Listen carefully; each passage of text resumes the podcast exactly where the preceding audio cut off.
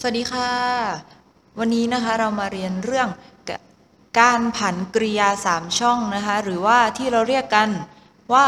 irregular verb นะคะ โดยการผันกริยาเป็น 3 ช่องเนี่ยจะมีทั้งหมดด้วยกัน 4 วิธีหลักๆ เลยนะคะ โดยวิธีแรก วิธีแรกของเรานะคะ เดี๋ยวขอเปลี่ยนสีปากกาแป๊บหนึ่งเนาะอ่าให้เล็กกว่านี้อีกนิดนึงอะโอเค วิธีแรกนะคะก็คือการเติมอะไรเอ่ย เติม ed ลงไปที่ท้ายคำนะคะ ตัวอย่างเช่นคำว่า mix นะคะ m i x จะผันให้เป็นกริยาช่องที่สองแล้วก็ช่องที่สามเนี่ยทำยังไงเอ่ย ก็คือเติม e กับ d ลงไปข้างหลังก็จะกลายเป็น mix mixed mixed นะคะ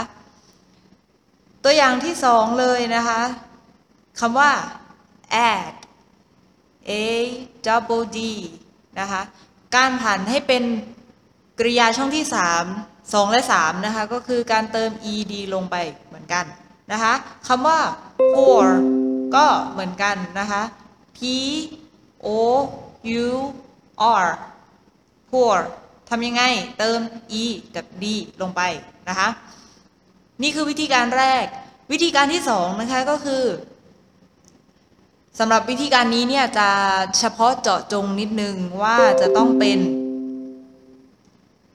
จะต้องเป็นกริยาที่ลงท้ายด้วยตัว y นะคะแต่หน้า y จะต้องเป็นพยัญชนะเท่านั้นนะคะ ทีนี้ ปลี่ยนรูปยังไง เราจะเปลี่ยนจาก y เป็น i แล้วก็เติม e d ลงไปนะคะ ตัวอย่างที่เราเห็นบ่อยๆเลยคำแรกนะคะ dry dry คำนี้นะคะ เปลี่ยนจาก y เป็นตัว i แล้วก็เติม ed นะคะ ช่องที่ 3 ก็เช่นกัน เปลี่ยน y เป็น i เติม ed นะคะ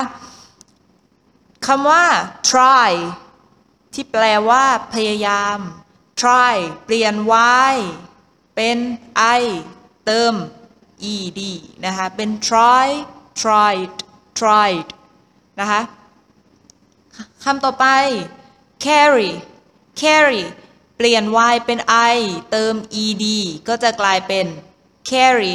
carried carried นะคะ อ่าจบไปแล้วสำหรับวิธีที่2นะคะวิธีที่ 3 ถัดมาเลย วิธีที่ 3 นี้จะ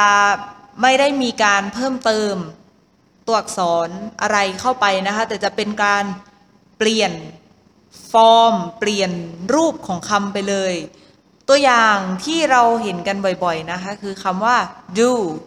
ช่องที่สองของ do คือคำว่า did และช่องที่สามคือคำว่า done คำว่า make make นะคะ ช่องที่สองและสามของ make ก็คือ made made นะคะคำว่า keep ช่องที่สองและสามก็คือคำว่า kept kept นะคะ อันนี้ก็คือสำหรับวิธีที่ 3 ก็คือเปลี่ยนรูปไปเลยนะคะ ส่วนวิธีสุดท้ายที่เราจะเรียนกันในวันนี้เนี่ยนะคะก็คือ ง่ายๆเลย verb ช่องที่1มายังไง ช่องที่2ก็เป็นช่องที่2และ3ก็เป็นอย่างนั้นเลยก็คือไม่เปลี่ยนรูปนั่นเองนะคะ อย่างเช่นคำว่า cut ช่องที่2และ3ก็ยังเป็น cut แล้วก็ cut เหมือนเดิมนะคะคำว่า put ช่องที่2และ3ก็คือ put แล้วก็ put เหมือนเดิมค่ะ